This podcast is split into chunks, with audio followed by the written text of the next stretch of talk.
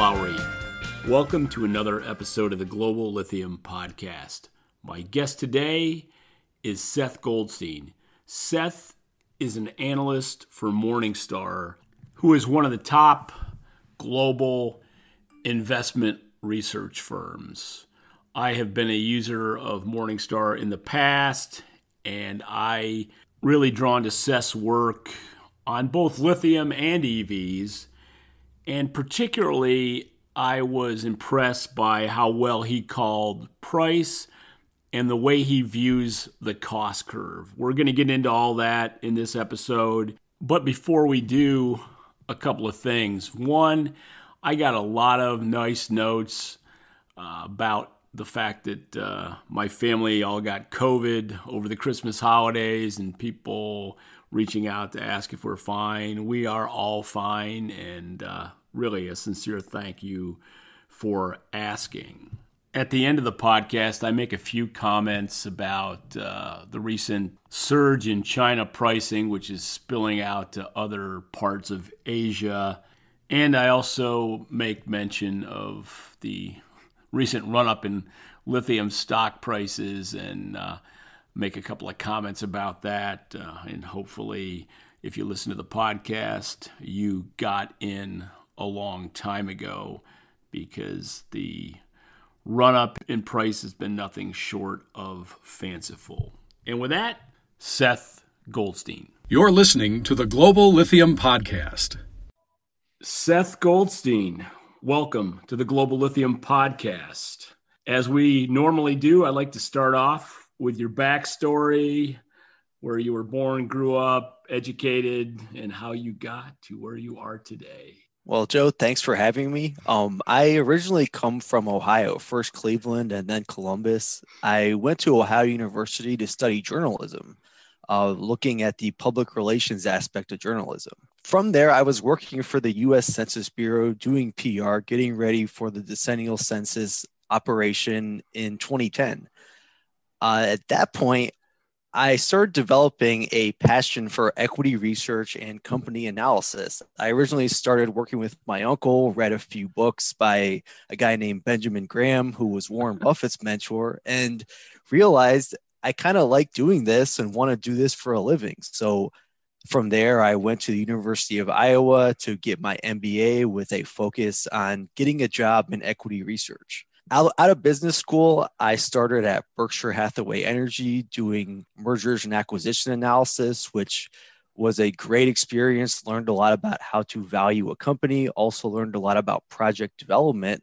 But ultimately, my goal was to work in equity research. And so when the opportunity with Morningstar came up in 2016, it was an ideal fit since I already had the long term uh, approach to my own personal investing and used Morningstar for my own personal research uh, so now I have been at Morningstar since 2016 doing equity research.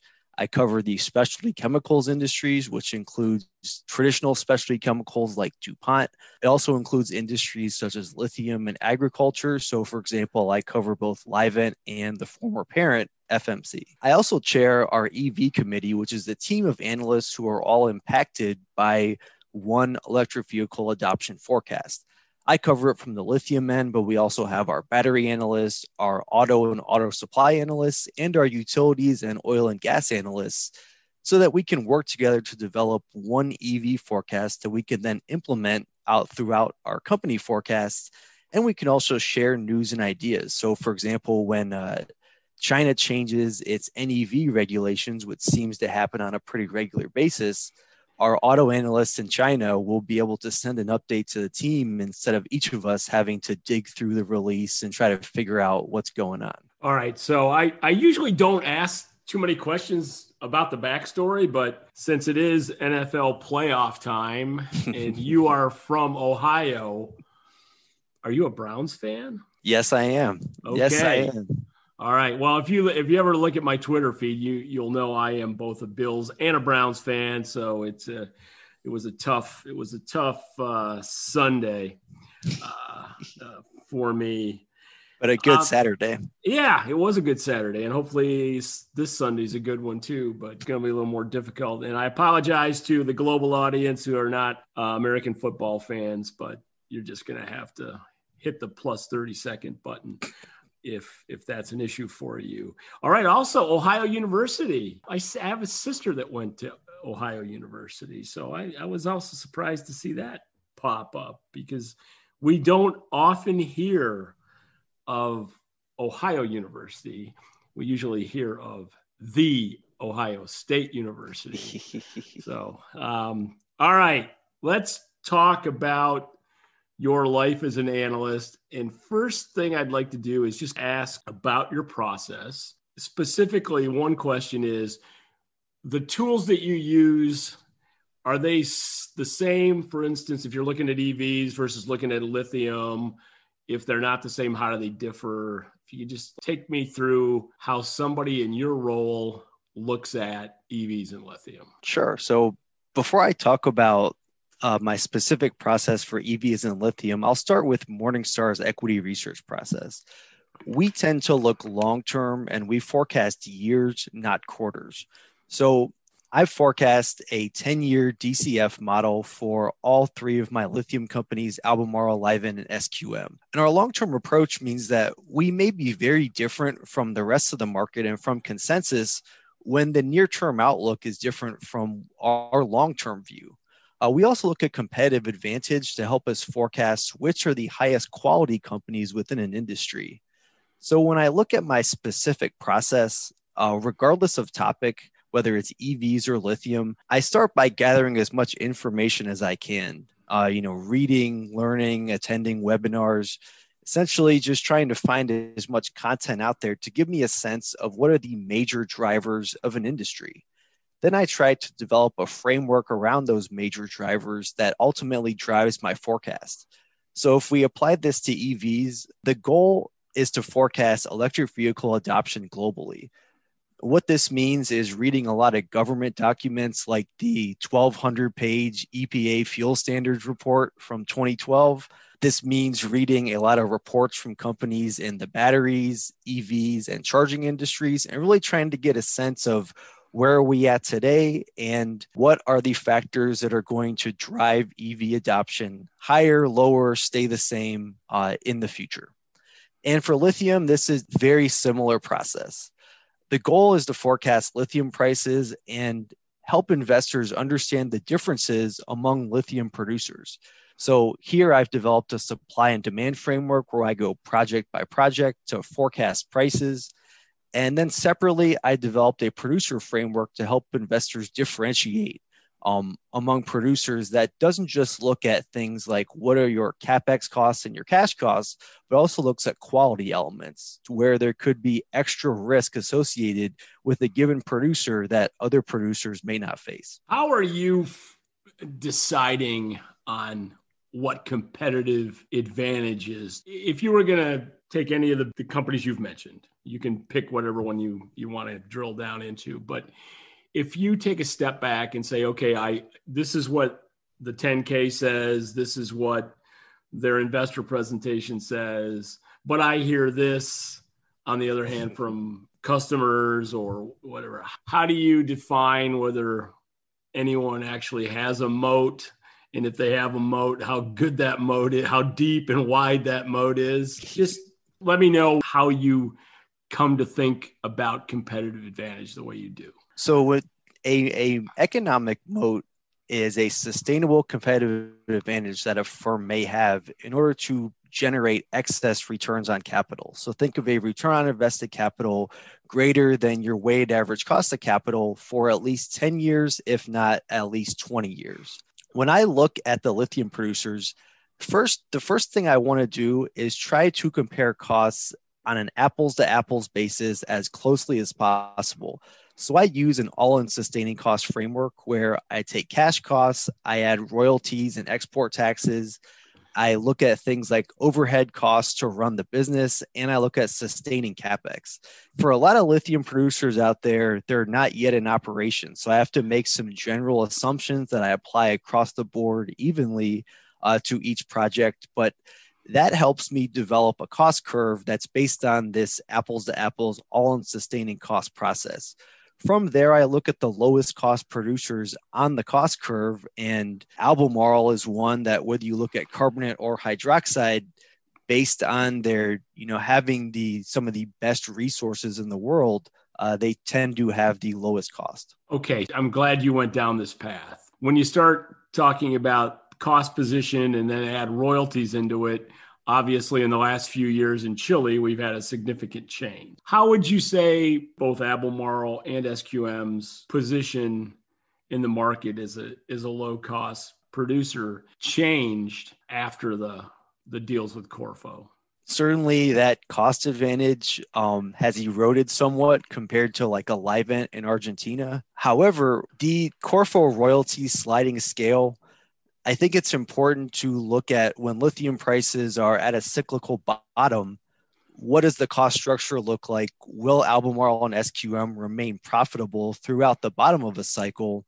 Since the, the royalty structure, you know, with the progressive tax system still allows them to make a healthy profit when prices hitting the top of the cycle. From there, we can see that the royalty rates drop pretty far when prices are hitting the bottom and you know the the cost advantage actually widens a little bit when when prices fall. From there that gives me confidence that they will be able to out earn their cost of capital sustainably through through a cycle and they do have a cost advantage in place. When you compare i'll give a specific example. Before the corfo deals clearly the atacama was the low cost carbonate resource. Yes. If, if you take a world and take your, let's say, your future price projection from 2021 on, plug in that resulting royalty onto Chile's cost, and then compare Livent's carbonate cost, you actually get a, a sea change in Livent for many, many years was significantly disadvantaged from a cost perspective to the Atacama. And that really is at reasonable long term carbonate pricing. That's no longer the case. How would that play into how you evaluate one company's position versus the other? Well, I, I think the important thing to remember is when I'm looking at the lowest cost producers, it's not it's not a one producer wins and everyone else loses situation. It's who are firmly throughout a cycle the lowest quartile producers. In this case, Albemarle, SQM, and Livent in my view, will continue to be three of the lowest cost lithium producers globally throughout the cycle. Now, to your point, in, in any given, if you plug in a different price, you know, one, two, three can change. And it also depends on looking at hydroxide versus carbonate, that because that's a different cost curve entirely, where Albemarle could potentially go from number three in carbonate if prices are really high and that royalty starts to creep in to n- number one in hydroxide when you're starting from the Greenbushes. So it's it's certainly not a cut and dry exercise, but I'm looking in general, do they have enough of a cost advantage over those high cost, non integrated, marginal cost players that tend to inform prices so that they can earn an excess return over the cycle? Let's take a step back since we got to the product breakout in lithium, but let's let's go back to EVs for a second. Sure. I read a document that you put out a, a fairly long time ago, but I think it's it's holding up pretty well. You basically made a, a call, I believe it was October 2019, or you believe that in 2030, 20% of new car sales would be EVs. Do you still believe that? Are you more aggressive, less aggressive?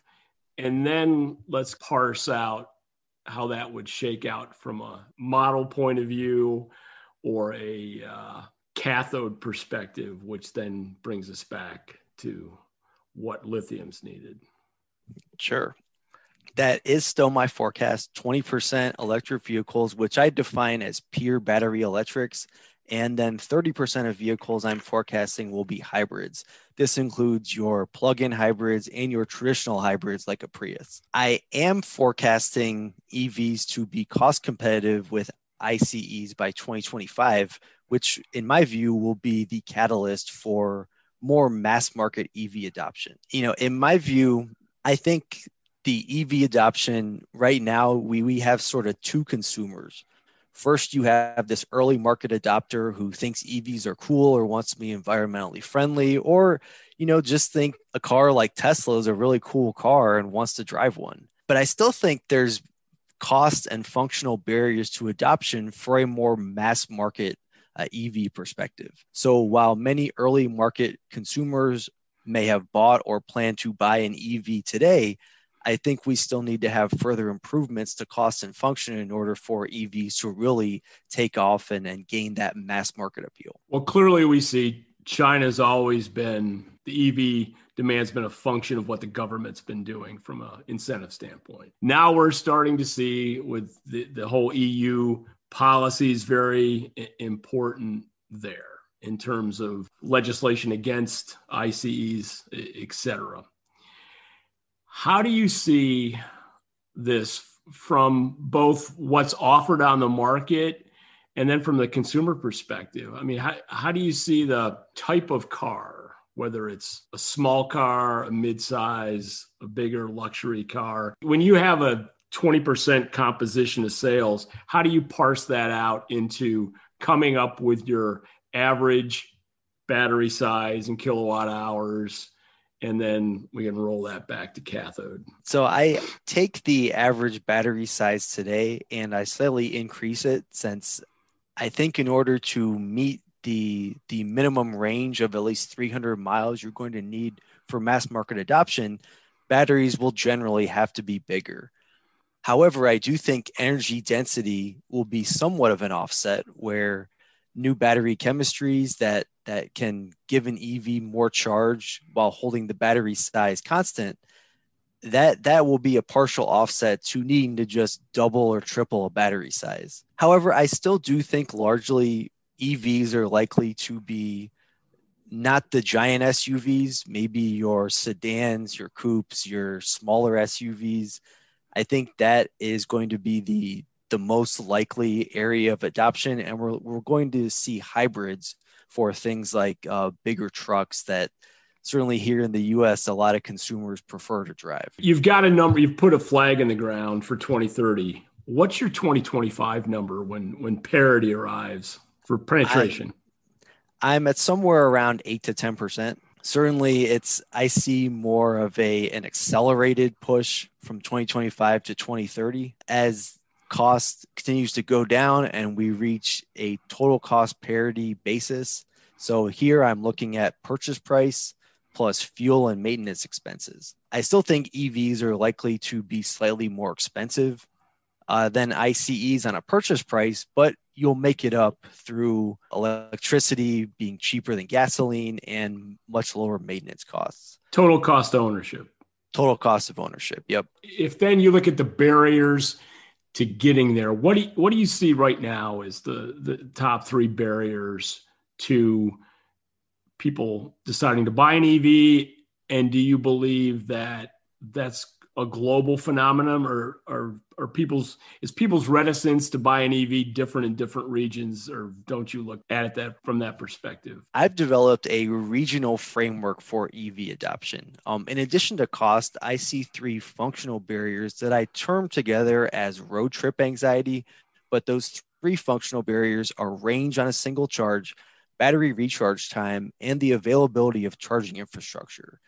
I call these road trip anxiety because I don't think these are as much of a concern if you're just driving around town, you're going to work once we return to work, um, or going to the grocery store, things like that. But I think consumers may hesitate thinking they may not be able to take a road trip with an EV yet. I see range and battery charging time improving globally in all EVs since EV makers have tended to be global automakers. Any technology they sell in one region that spurs adoption there, they're likely to sell in all regions globally.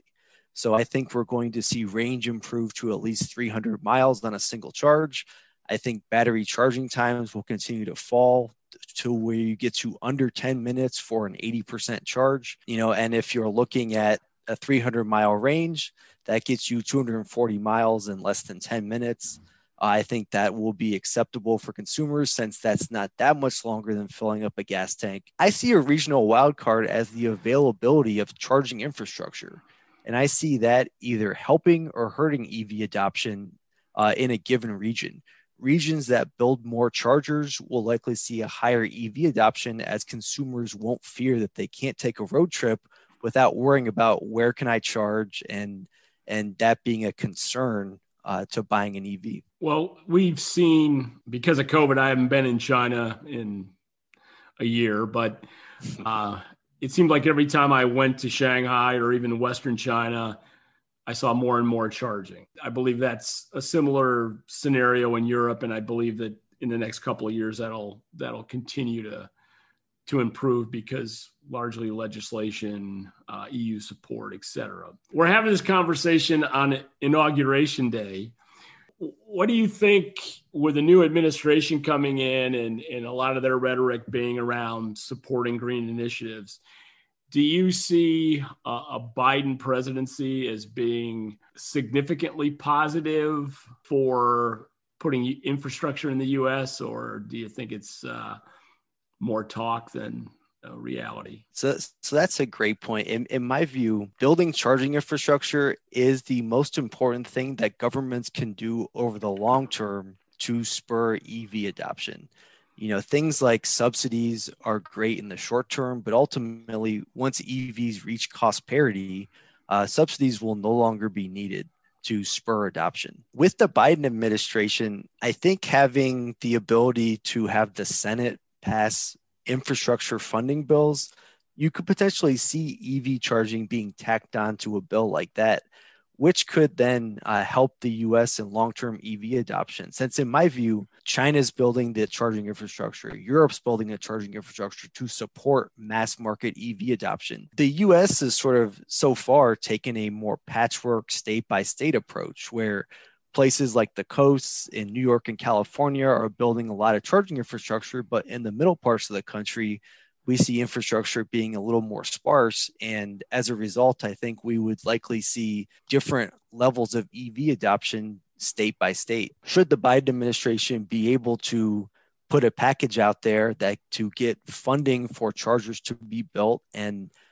by chargers i mean the high speed fast chargers I think that could go a long way towards helping EV adoption in the US in the second half of this decade. Let me ask you we've tossed the term EV around a little bit so far, but when you look at e mobility, you're talking about BEVs, battery electric vehicles. In your analysis, how much of that is scooters, bikes, buses, things that are, are not uh, classic family vehicle. How um, well i mean if you're in if you're in southeast asia the classic family vehicle may may not be what it you, you consider it in the united states but sure. I think you get my point is on your demand model for lithium and rolling it back to e-transportation can you roughly give me the components of what's autos what's small vehicles, what's transit buses, etc. So autos are going to be the majority of lithium demand in in my lithium demand model.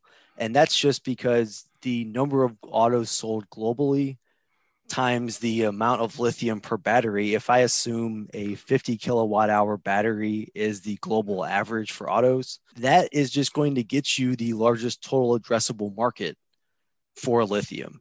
Now, buses are going to be an important uh, lithium demand driver. So will commercial delivery vehicles and so will motorcycles. However, due to that number of vehicles sold each year times average battery size, total addressable market component, they're going to have a smaller impact to demand.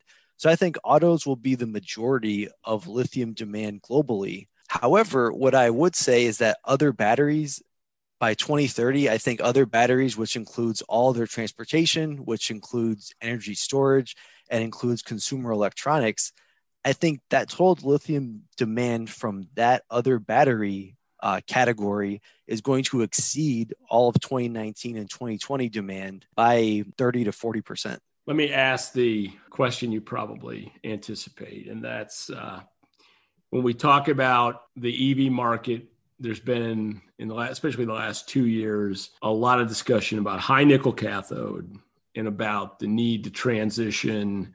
The lithium market would move towards being hydroxide based. What is your thesis on this issue? And has it changed at all in the last six months, given the change in design on LFP packs, which ultimately resulted in Tesla having some models that use lithium carbonate, not lithium hydroxide? In my view, I still think that hydroxide will continue to grow fast and will take a large share of the auto market. However, I, I, do see carbonate still growing and still being the majority of lithium sales uh, by 2030. While hydroxide will have its place uh, for things like a, a fixed route vehicle, such as a bus or a commercial delivery, delivery vehicle or a motorcycle, a, an LFP battery that might be a little less expensive uh, might be a better option for those those producers for those automakers you know in my view i don't think that the end users here meaning automakers or utilities for energy storage i don't think they really care what type of battery chemistry there is. They just want the the battery that's the cheapest that's going to meet their functional specs. So for autos that may need the longer range and prioritize that over you know some of the other aspects like costs and are willing to pay a little more you're going to see those high nickel uh, hydroxide based batteries. But for other delivery vehicles and other battery uses that may not care as much and where cost may be a more importantly weighted factor i think you could still see carbonate um, having a dominant market share so let me make sure i heard you correctly you don't see a crossover point between now and 2030 where hydroxide is more than half of the of the market. Did, did I get that? Did I hear that right?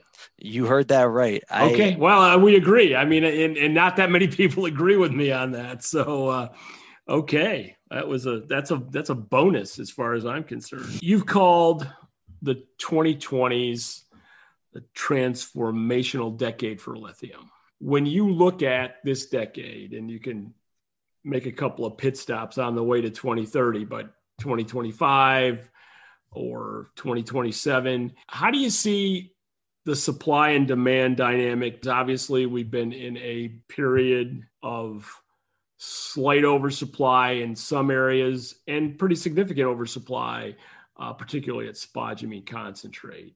But if you look at demand, and I, well, I don't want to give you the numbers. You tell me what your numbers are, but where do you see demand in 2025, and how do you see how do you see supply and demand balance, and then how does that drive what you model as pricing? So ultimately, over the over this decade, I'm forecasting lithium demand to grow six times uh, from where we started. So roughly from around 300,000 tons in 2019 to about 1.9 million tons, so a little over six times uh, by 2030.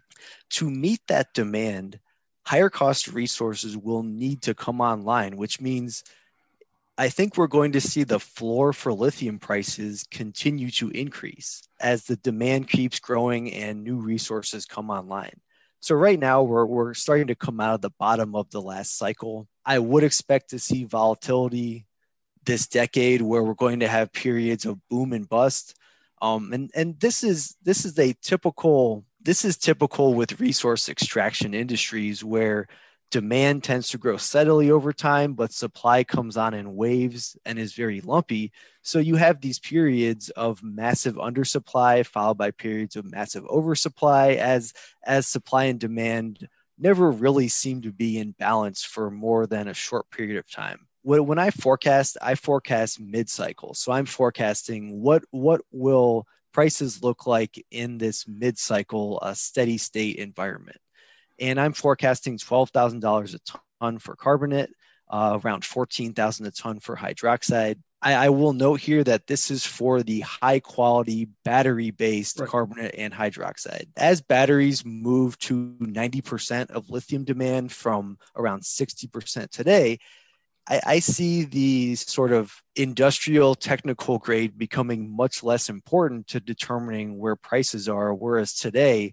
um, I think some people tend to start with that low quality, you know, lithium and price the batteries based off of that. But I, I see, you know, batteries sort of becoming the dominant uh, really, really most important factor by a much larger magnitude in 2030. Let me throw out a theory and you tell me whether you buy into it or if you look look at it slightly differently. You put a put a percentage of 60% on where we are now in terms of battery demand, which I agree with. I think my number was might have been 61 for for last year. If we look at the big 4 lithium producers, we can see that probably all four struggle to make a majority, a strong majority of battery quality product. As we get into a situation where we're moving towards 90% of the industry being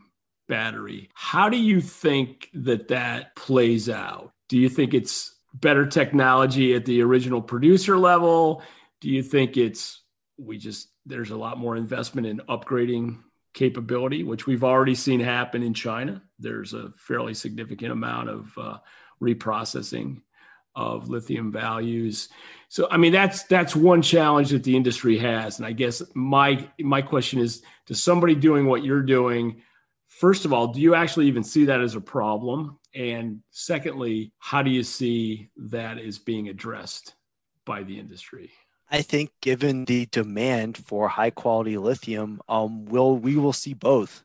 We will see producers taking the time to install upgraded equipment, potentially even when they're building new projects or building new uh, lithium processing plants, you may see costs rise to include that equipment already so they, so they don't have to go back in a few years and do a massive overhaul or install new equipment later. Um, at the same time, I think there still will likely be a market for upgrading lower quality lithium into the the high quality uh, lithium chemicals to put into batteries as some producers especially new producers may not have the money to fully install uh, the highest processing equipment in their operations and may just have to sell a lower quality product uh, until they can fund upgrades at a later point in time. So I, I think there will be a, a demand for both. It's my sense that of the major producers,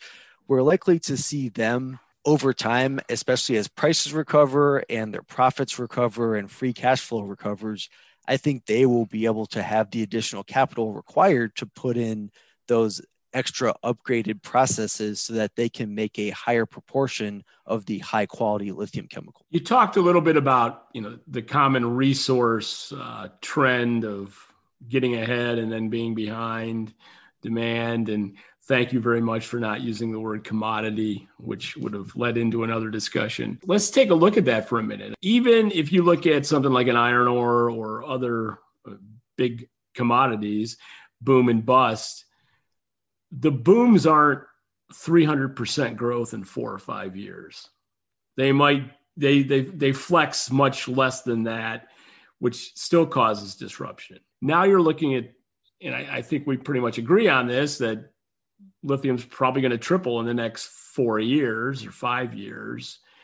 And we've seen even the big producers are, have had trouble with expansions. Certainly, the juniors have had trouble getting even getting financing to try to build new capacity. Do you really believe in the next six years you're going to have a big oversupply? Because the last time it happened was the end of 15 through 17, but we only had 1% EV penetration when that happened that time. And, and if you go back and really do the forensics on it, that was largely started by a policy of two producers rather than a, a legit shortage. It's really when Tianqi and Albemarle stopped selling uh, Greenbushes material to the converters in China, and it, it caused a, uh, quite a stir. And then we saw the response in Western Australia brought on a lot of capacity but I think it's a long question. It's more of a statement than a question. Sorry, but we've seen that WA can bring on spodumene relatively quickly.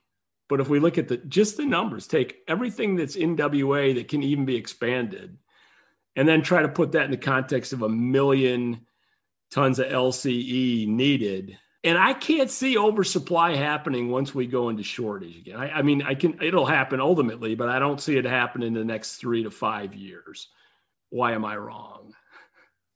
I, I tend to agree with you. I am forecasting uh, prices to reach 12,000 a ton, which is my long term forecast in 2022. And I expect that to be the new floor for prices. I guess we could see a situation where if prices rise and all of the spodumene that was already built uh, comes back online very quickly, and for some reason the the miners would want to expand with all their brownfield capacity expansions and run full out, you might be able to see a situation where potentially Chinese conversion capacity, the independent converters, come online and stay online and don't produce based on traditional economics, are happy to lose money to try to potentially gain market share or you know follow a volume over price strategy.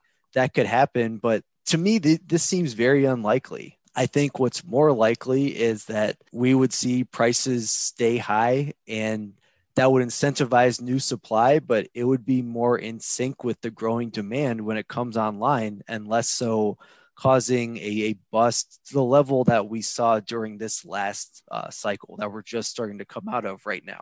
That's really my thesis is that the movie that you saw in 2016, 2017, 2018 with various new producers in WA coming on is not going to happen again in, in this in a similar way. And I, and I think largely they've learned some lessons.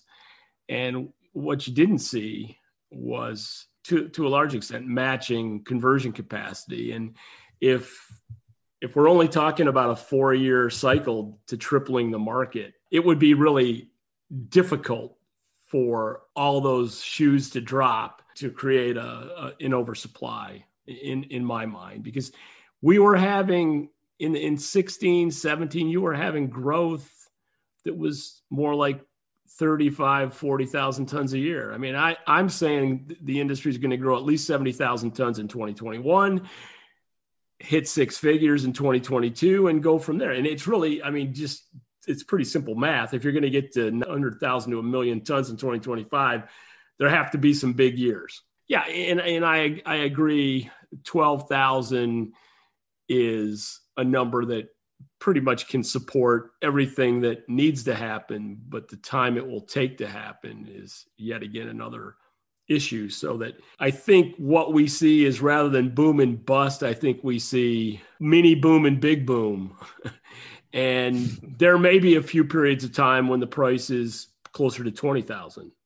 I, I don't see that as being out of the realm of possibility because we saw a lot of twenty-five and twenty-six thousand dollar a ton material sold in uh, in sixteen for sure. I know because I sold a lot of it, and we've what we've seen happen in price just in the last several weeks in China starts to feel a little bit like Q4 of 2015. I don't know what your thoughts on that are, but I want to go to another old saw about the lithium industry, and that's that the lithium industry is very opaque you're an analyst. You've never been an industry insider, never worked for a lithium company.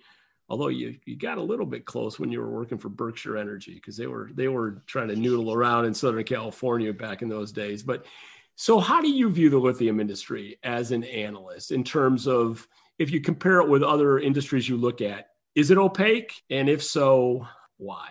You know, lithium is opaque, but at the end of the day, uh, that is how specialty chemicals companies and industries tend to work.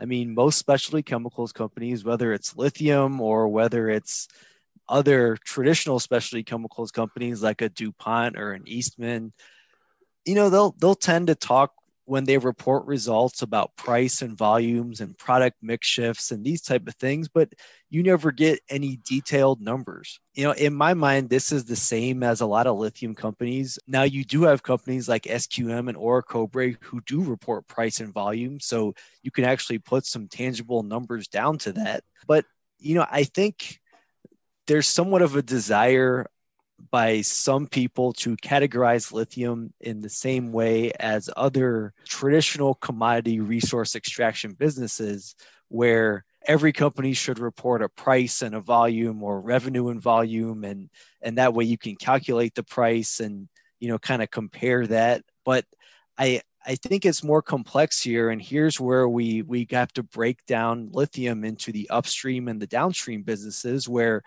the downstream is a chemicals business, and you're un- very unlikely in many specialty chemicals companies to get that sort of detailed information that that you are likely to get if you're talking about a more upstream commodity type of industry. So you know that's a long way of saying yes it's opaque but i kind of see this as normal for the course in the specialty chemicals industry. Let me ask you something. I mean you look at sqm you look at livent you look at uh, albemarle and that's one thing i've always loved about sqm is it wasn't a rigorous exercise to figure out what their price is. I mean they just kind of put it out there. However if you look at the comparison between Albemarle and SQM price wise, if you look at 2016, SQM had a substantial premium to what Albemarle was getting, even if you weren't actually sure of what Albemarle's price was because of the way they managed it. You could get close enough. And then you have it, you now you've got a situation where Albemarle's price is significantly higher than SQM's my theory on that, well, it's actually not a theory. It's I can pretty much support it with fact. Is that SQM's had in the expansion process had more quality issues than they had in the past, and they've had to go to China and they've had to sell at the lowest common denominator. And if you're even taking a cursory look at Orocobre, they're kind of the poster child for they entered the market in a boom time, could sell for over ten thousand a ton, even a very low quality product. You know what they had to create a name for, primary grade. And then when the industry was in balance and then teetered towards oversupply, Orocobre's price dropped like a like a rock down below 4,000. Yes. There's that kind of data out there. But when you look at Albemarle, because they have the organics and the downstream business, they have a much more complicated business. It's very hard to divine price. How much do you trust what they say about price in terms of how do you model that? If they say in an earnings call well price price went up 4% what context can you put that in? Because they have so many different products and even their markets are much different because they, they have a fairly high mix in china because of their operations there when you're looking at a forensics on the financials of an albemarle versus an sqm how much extra work is an albemarle what I try to look at is if they say prices up, uh, if they say, you know, what is volume done and how does that compare to what the revenue was? Can kind of give me a clue if is is price are they saying prices up but maybe it was more of a mix shift where they sold a higher quality product and price isn't actually because price and mix and mix tend to get lumped together a lot of times i also look at profit margins too you know, in theory, if prices are truly rising and nothing else, everything else is staying the same, profit margins should be rising too, since that should all flow to the bottom line. You know, so th- those are kind of the factors I look at to to see since with Albemarle, we don't have a, a firm price that we can put in every quarter to, to calculate uh, what they're doing. Now, with Albemarle, I think they have a much as you've talked about before on the podcast, they have a much different contract structure on how they're selling. And it seems like they're even going to change this again further uh, with customers where SQM likes to sell more of a short term, you know, I, I guess you could call it quote unquote spot market basis or at least a short term basis, while Albemarle has tried to sign up customers for multi year contracts. Now, based on my most recent understanding of their of their new price structure they're going to go for three different tiers of length of contracts we'll see how it works out but it, it seems that that might be a that that's certainly a factor to consider as well is what's the length of a contract since that's going to uh, determine certainly part of your price movements from quarter to quarter. I think if you go back and look at some of the things that Albemarle said about the floors they had,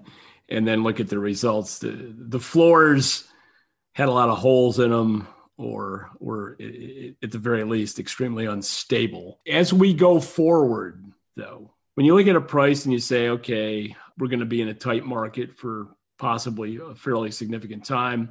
Do you see that as driving a a less varied price like we saw in 2016 when even low quality material sold at a premium in many cases because of Albemarle's contracting price. I, I can give you specific instances where Orocobre sold to the same customer at up to 5,000 a ton more, which didn't make any sense. But do you see in a, re- in a sustained shortage that there tends to be a more narrow band of pricing irrespective of contracts? How do you, as an analyst, look at we're going into this situation where the market may be tight? Albemarle obviously didn't get the same kind of pricing that SQM did the last time we went through this. Well, I mean, I guess in my mind, I'm asking the question: Do you think they'll make the same mistake again? It seems to me that the switch to a three-tier strategy, where you have a portion of customers locked in who want the fixed pricing, portion of customers where there's a band of pricing that moves based on market, and then a portion of customers that are more like an SQM, a very short-term basis. I think that strategy change was designed to to fix the okay. flaws of the previous price strategy. If you're going to hold prices fixed, um, and then you miss out on the upside when you're in an undersupplied lithium market, uh, your your your price floors and your contract prices should hold when prices fall below, so that you you don't get burned on the downside as well. But instead, Albemarle made concessions to their customers. And so they kind of lost out on the upside. They lowered prices on the downside, albeit to a, to a smaller price decline than SQM or Livent or Orocobre, but still they did have a price decline. So I think Albemarle realized that this wasn't the optimal pricing strategy. And now they've moved on to this three tier system where they're hoping that um, they can capture more upside in the future when we get into the the undersupplied rising price environment. Let me just ask you for some perspective on looking at the EV market and, and you see Tesla did for practical all practical intents and purposes 500,000 uh, units of sales in, in 2020 it was shade under that. Where do you see them say in 2025 do you see a VW who I think sold 213,000 pure BEVs last year and 422 with all electric powertrains. Do you see a, a VW having higher sales than Tesla in a in a five year time frame simply because now they're throwing more effort at it, or do you see Tesla's advantages is sustained longer than that? Well, Tesla has certainly built a brand equity uh, that I think resonates with many consumers by by being the first mover. However, I think once other car companies can make up some of these functional disparities between them and Tesla, things like range and recharge time, I think then you get into more of the classic, you know, what's your favorite car? Things like brand, things like functional, you know, features inside the car. I think those become, you know, just like buying an ICE today. Uh, which which brand do you want to buy? But while Tesla still has this advantage of having the quickest recharge time, having the farthest driving range, um, you know, then when a VW today isn't as functionally comparable, I think Tesla has the clear advantage. But if they can, you know, close the gap um, to where I think once an EV can drive 350 to 400 miles, it really doesn't matter if you produce a 450 or a 375 mile range. It consumers really don't care. Once once charging falls below 10 minutes, if it's six or seven, who cares? You know, I think at that point, like when you when you buy an ICE, do you even look at the size of a gas tank? It's you know these type of things don't matter to the purchase decision. So i think once all evs get over that sort of functional barrier hump to where they are all meet the minimum consumer standards uh, then i think it's it's less important. And from there uh, whoever has the best marketing and the best branding uh, will will win. We've been talking for about an hour, so I'll start to wind this down. But let me just ask you from a perspective of somebody who looks at this closely, but but is not an insider. Where do you see the lithium industry, say in, in 2025 or 2026, in terms of will it still be dominated by four people? Do you think there'll be two or three more majors? What's your speculation on really the industry structure mid decade lithium? Well, for only looking five years out, um, I would expect the major six companies to still be uh, some of the largest companies. I think by that time, Lithium Americas would have surpassed um, a number of the the players since they seem to be well on the way to bringing on the first resource, the Caucharí-Olaroz, which would immediately give them uh, more production if they can reach the 40,000 tons in the phase one. That would give them, you know, more production than Orocobre. They'd be rivaling Livent at that point, assuming Livent hasn't expanded the capacity yet. And, you know, if Thacker Pass continues to develop, then that would put them in a pretty big position to get to at least number five, if not past Tianqi for number four.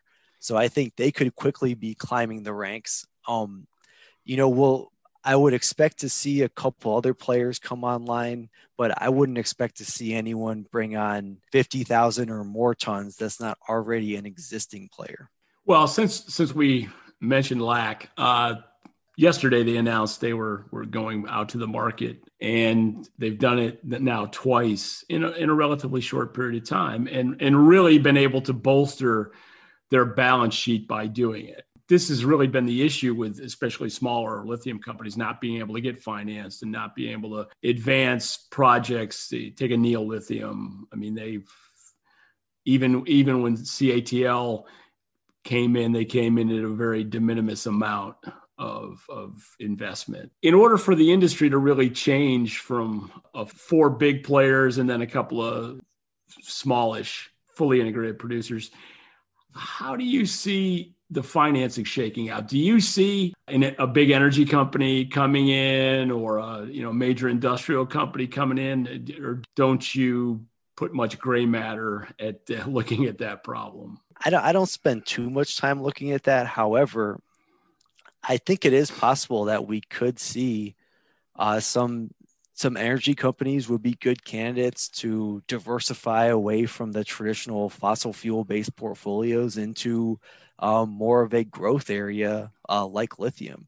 Um, certainly, if prices recover, I think at least at twelve thousand, then financing options become better available for these uh, junior projects to get financed. But I ultimately, I think that that's going to be the biggest driver is where lithium prices go, since that that would give uh, lenders more comfort that the project will work, uh, the company won't go bankrupt, and be able to put some more capital uh, to bring in some of these projects online. Let me ask one one final question before rapid fire, and that's when you're looking at the lithium industry, how much of your dialogue is actually with the with the lithium companies, and how forthcoming do you consider them? I tend to talk to Albemarle, Livent, and SQM management IR teams on a regular basis. Um, I can tell you that they are pretty forthcoming in answering the questions. Now they they won't always give me exact numbers and details as much as I would prefer, but uh, again, that's kind of the nature of specialty chemicals. So I don't put too much stock into and then me not getting specific like what okay. was the price last quarter. I you know I think they tend to be very straightforward with here's what our capacity expansion plans are. Here's where we're investing our dollars. Here's the status of those projects and that type of thing. And they've never had them say i won't answer your question. They just don't always give me as many numbers as i want. All right. I thought that was the last question but you your your answer raised another question. We've seen both albemarle and sqm and Livent, announce expansions, announce specific years, and then not meet those goals. When you look at evaluate them. I mean, these guys are the future of the industry, and if they're having a hard time bringing on capacity, what does that mean? I mean, how, how do you think about that, or how do you think about some of the let's just call them what it is excuses for non-performance? Well, I, w- I would say in resource extraction, bringing on new capacity, whether it's lithium or any other industry, there's likely to be hiccups along the way, even from experienced producers. You know, I cover a potash producer who was building a new mine that came online three years late and a billion euros over budget. So sounds like a lithium project. this this is the resource extraction industry. Every project, every geology is unique and regardless of how much development work is done, I just think it's very difficult. There's always some new snag once you're getting into the ground or once you're processing the the product and trying to figure out especially with a product like lithium where you have to meet such high quality specifications in order to be qualified to sell it to a battery producer. When you put these factors together, I think it's it's part of the game. It's it's unfortunately a part of the industry, and that's why I tend to put a bigger lag on new projects uh, ramping up their capacity and coming online. Um, then you know perhaps. Yeah just by going based on what management sure. says their original timeline sure. is. I appreciate that answer. I think that's totally reasonable. I mean that but that is in fact, one of the, the more significant issues now, when especially with Albemarle saying, "Oh, we're sitting on all this resource that we can bring on when we need it," and I would say there's there's really significant doubt that they can bring it on when they need it. I I absolutely believe that they have a lot of headroom in terms of expansion the real question becomes timing. And and I think it's I think it's fair for an analyst or it's fair for somebody like me who's commenting on it to say hey look if past is prologue we're in big trouble here. But anyway thank you for your time. And as we normally do I'm going to ask you a few rapid fire questions. In looking at your resume I see that and actually I think you mentioned it in your uh, backstory that you had worked for the US Census Bureau, which I consider to be probably an interesting yet possibly difficult job. Give me one of your more interesting experiences from your time counting heads for the United States government. Well, I can say I was leading crews of uh, enumerators who were the you know the census workers that go door to door when the form's not filled out in time.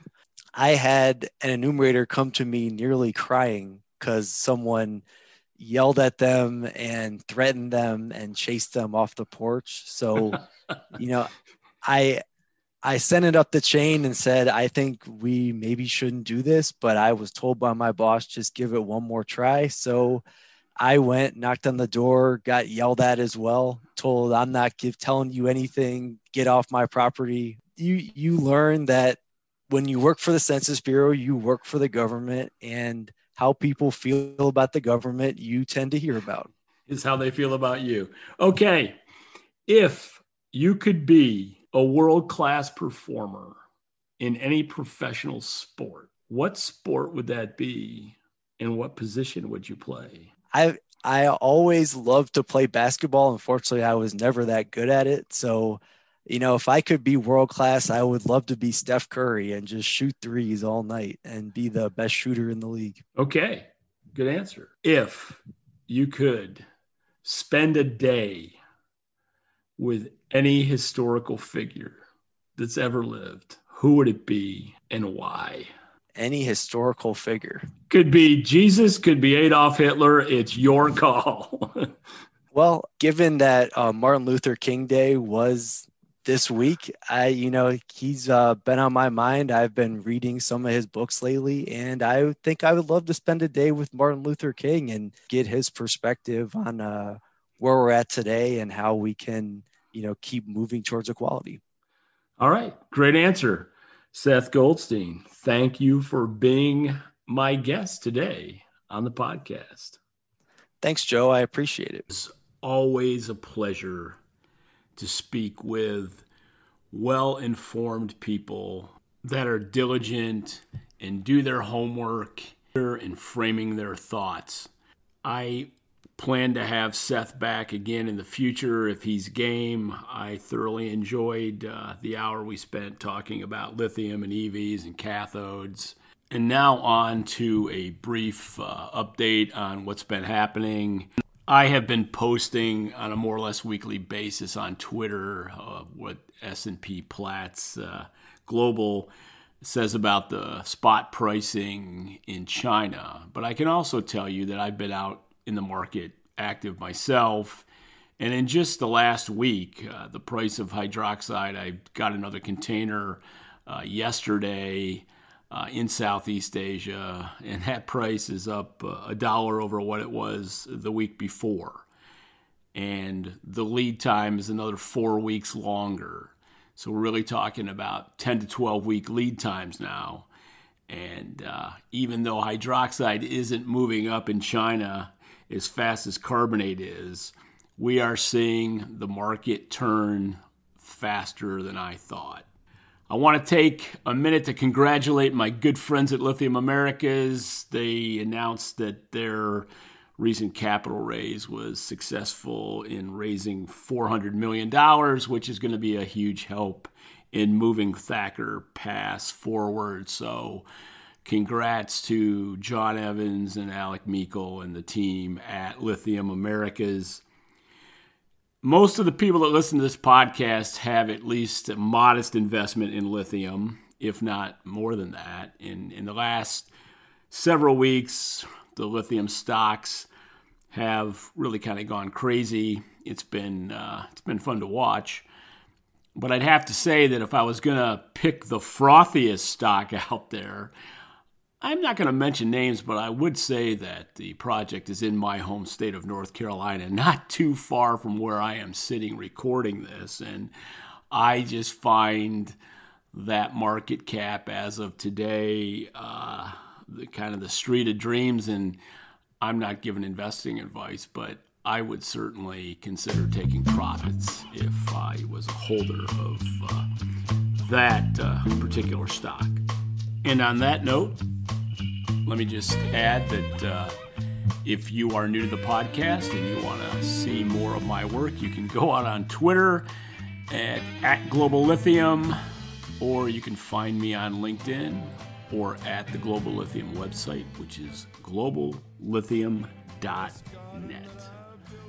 Thanks again for listening.